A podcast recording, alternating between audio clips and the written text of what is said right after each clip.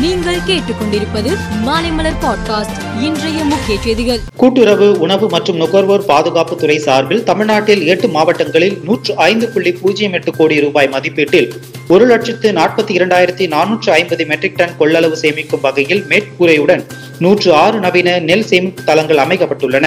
இவற்றை முதலமைச்சர் மு ஸ்டாலின் இன்று காணொலி காட்சி வாயிலாக திறந்து வைத்தார். தமிழக ஆளுநர் ஆர் என் ரவி கோவையில் உள்ள தனியார் கல்லூரி பட்டமளிப்பு விழாவில் கலந்து கொண்டு மாணவர்களுக்கு பட்டங்களை வழங்கி உரையாற்றினார்.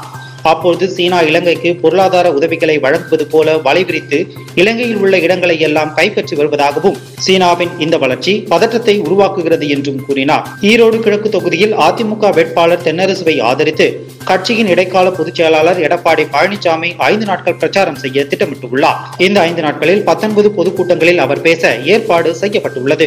நாட்டில் முதல் முறையாக ஜம்மு காஷ்மீரில் சர்வதேச முக்கியத்துவம் வாய்ந்த கனிமமான லித்தியம் தாது பொருட்கள் இருப்பது கண்டுபிடிக்கப்பட்டுள்ளது. ஜம்மு காஷ்மீரின் ரியாசி மாவட்டம் சலால் ஹைமானா பகுதியில் லித்தியம் படிமம் ஐம்பத்தி ஒன்பது லட்சம் டன் அளவுக்கு இருப்பதாக மத்திய சுரங்கத்துறை தெரிவித்துள்ளது. ஹைதராபாத்தில் ஐபிஎஸ் அதிகாரிகள் பயிற்சி முகாமை மத்திய மந்திரி அமித்ஷா தொடங்கி வைத்து பேசினார். அப்போது மத்தியில் பாரதிய ஜனதா ஆட்சி பதவியேற்ற எட்டு ஆண்டு காலத்தில் ஜம்மு காஷ்மீர் மாநிலத்தில் கணிசமான அளவு பயங்கரவாத செயல்கள் கட்டுப்படுத்தப்பட்டு உள்ளது என்றார். இந்தியா ஆஸ்திரேலியா இடையிலான முதல் டெஸ்ட் கிரிக்கெட் போட்டியில் இந்திய அணி இன்னிங்ஸ் மற்றும் நூற்று முப்பத்தி இரண்டு ரன்கள் வித்தியாசத்தில் வெற்றி பெற்றது. ரவீந்திர ஜடேஜா ஆட்ட நாயகனாக தேர்வு செய்யப்பட்டார். நாக்பூர் டெஸ்ட் போட்டியில் ஐசிசி விதிகளை மீறியதாக ரவீந்திர ஜடேஜாவிற்கு போட்டியின் சம்பளத்தில் இருபத்தி ஐந்து சதவீதம் அபராதம் விதிக்கப்பட்டுள்ளது. போட்டி நடுவர்களிடம் தெரிவிக்காமல் கைவிரலில் வலி நிவாரணி மருந்தை பயன்படுத்தியதால் அபராதம் விதிக்கப்படுவதாக ஐசிசி தெரிவித்துள்ளது. மேலும் செய்திகளுக்கு மாலை மலர் பாட்காஸ்டை பாருங்கள்.